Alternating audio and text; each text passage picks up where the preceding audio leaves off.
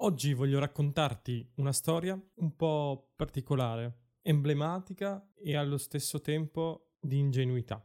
Oggi parliamo di Mario, il nostro protagonista, e siamo a San Francisco, a febbraio duemilaventuno.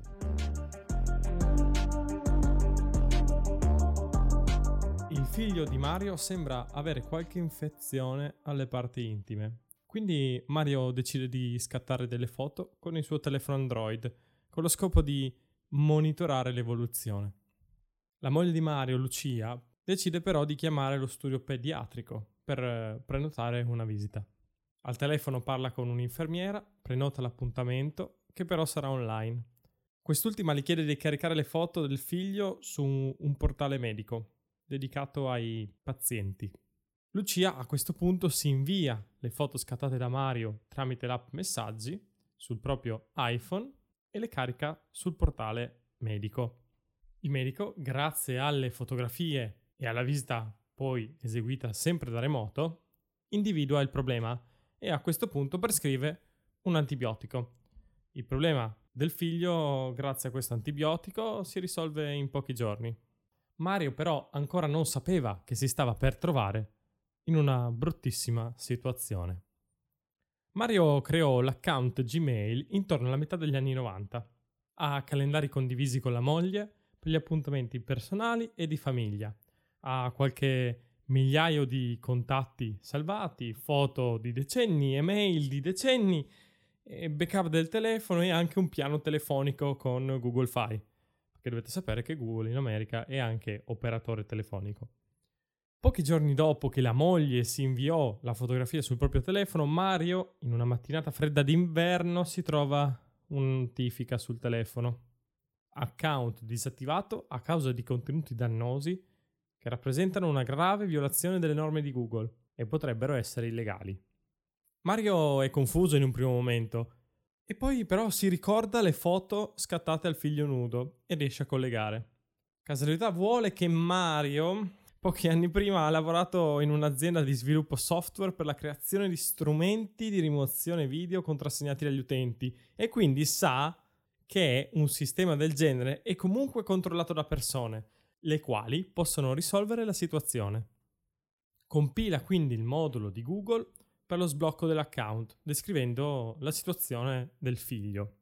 Con il passare dei giorni però si rende conto che l'account bloccato gli ha portato conseguenze gravi a catena: blocco delle mail, disattivazione del numero di telefono, documentazione su Google Drive inaccessibile, contatti inaccessibili. Perfino tutti gli altri account sugli altri servizi sono diventati inaccessibili, come Facebook, come eh, Pinterest, come Instagram, poiché avendo attivato l'autenticazione a due fattori con le mail o con il numero di telefono e non avendo accesso a quest'ultimi, non poteva avere accesso a niente.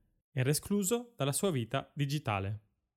Pochi giorni dopo l'apertura della segnalazione presso Google, Mario riceve una risposta. L'account rimarrà chiuso e non siamo tenuti a fornire ulteriori chiarimenti. Mentre Mario attendeva questa risposta, nel frattempo Google ha inviato un hard disk contenente tutte le sue informazioni in loro possesso, come la cronologia web, la cronologia di Google Maps, quello che ha cercato, i posti in cui è andato, le strade che ha percorso, qualsiasi cosa, la inviate alla polizia di San Francisco, i quali avviarono un'indagine. A dicembre duemilaventuno Mario riceve una lettera a casa da parte della centrale di polizia di San Francisco, dove viene reso noto il fatto che è stata avviata un'indagine nei suoi confronti. All'interno di essa era segnalato anche il numero e il nome del detective preposto. Mario chiama dunque il detective e quest'ultimo gli comunica che è stata chiusa l'indagine perché non sussisteva nessun reato e alcun crimine. Il detective aggiunge che ha provato a chiamarle e a mandare anche email ai contatti segnalati da Google, ma d'altronde sia email che numeri erano stati disattivati da Google stesso. Mario richiede al detective di dare un responso a Google in modo che possano fornirgli nuovamente l'accesso all'account. Ma il detective affermò di non poter comunicare niente a Google, di non avere nessun contatto con Google e che in tal caso avrebbe dovuto farlo direttamente Mario. A questo punto Mario ricontatta Google, inviando il responso dell'indagine e richiedendo lo sblocco dei dati. E Google naturalmente risponde che Nonostante quanto definito dalla centrale di polizia di San Francisco, la loro decisione l'avevano presa e che per loro verrà mantenuto l'account disattivato.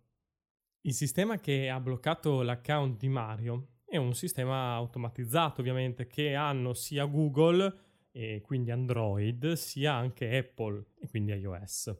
Per approfondire e capire come funzionano questi sistemi ti lascio dei link nella descrizione di questo episodio del podcast.